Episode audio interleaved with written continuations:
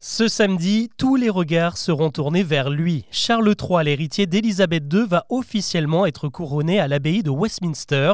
Mais derrière les 2300 invités et le milliard d'euros dépensés autour de l'événement, se cachent les grands défis qui attendent le nouveau roi d'Angleterre. Saura-t-il reprendre le flambeau de sa mère? Pourra-t-il convaincre ses sujets et conserver l'unité de la Grande-Bretagne? Avant d'évoquer les autres infos du jour, c'est le sujet principal qu'on explore ensemble. Bonjour à toutes et à tous et bienvenue dans Actu le podcast qui vous propose un récap quotidien de l'actualité en moins de 7 minutes. C'est parti tout le Royaume-Uni est en effervescence pour le couronnement de Charles III, le nouveau monarque d'Angleterre. Et pourtant, depuis que le prince de Galles a pris la relève de sa mère, on a rarement vu autant de manifestations anti-monarchistes dans le pays.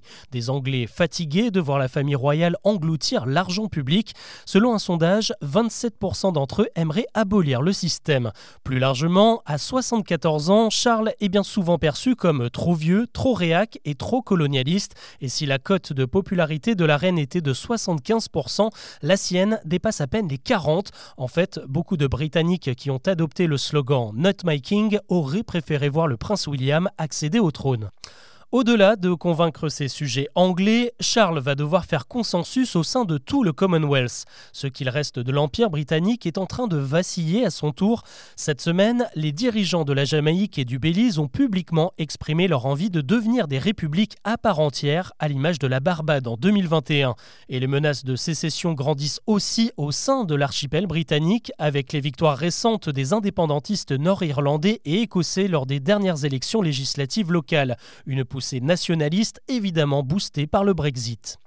Enfin, Charles III accède au trône à un moment décisif de l'histoire, celui de la transition écologique. On le sait, amoureux de la nature et très préoccupé par la question, et même s'il se doit de rester politiquement neutre, il pourrait profiter de son statut pour impulser un changement dans les mentalités, une prise de conscience. Encore faut-il que les Anglais acceptent de recevoir des leçons d'un monarque multimilliardaire alors qu'avec l'inflation, un quart de la population a désormais du mal à payer ses factures. L'actu aujourd'hui, c'est aussi ce phénomène qui prend de l'ampleur en France, la triche à l'examen du code de la route. Dans le journal Le Télégramme ou encore sur BFM, des représentants des inspecteurs et des responsables d'auto-école partagent le même constat 40% des candidats qui obtiennent leur code ont triché lors de l'examen.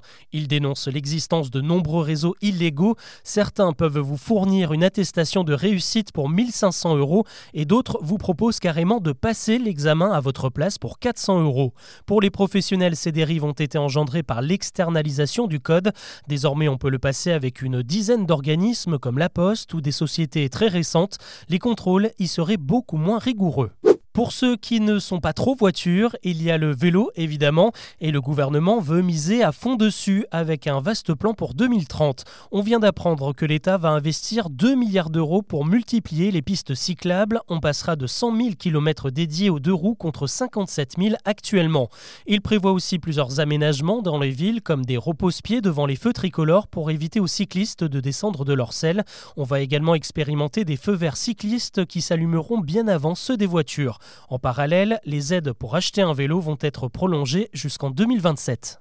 Il tire la sonnette d'alarme. Le Comité national de la transition écologique vient de rendre son rapport sur les effets du réchauffement climatique en France. Pour rappel, ce comité rassemble à la fois des élus, des syndicats, des patrons et des ONG.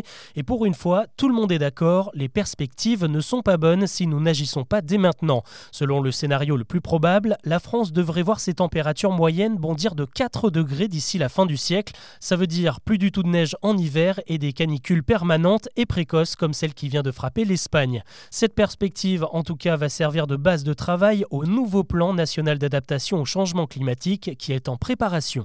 Et si le climat inquiète, le Covid, lui, fait de moins en moins peur. Après la fin de plusieurs restrictions cette semaine, ce vendredi, c'est l'Organisation mondiale de la santé qui se veut plutôt rassurante. Elle vient officiellement de lever le niveau d'alerte maximale pour la pandémie. Le virus serait désormais sous contrôle partout dans le monde. Une bonne nouvelle, tempérée par un chiffre tout simplement énorme, le Covid a fait 20 millions de morts sur la planète selon le dernier bilan.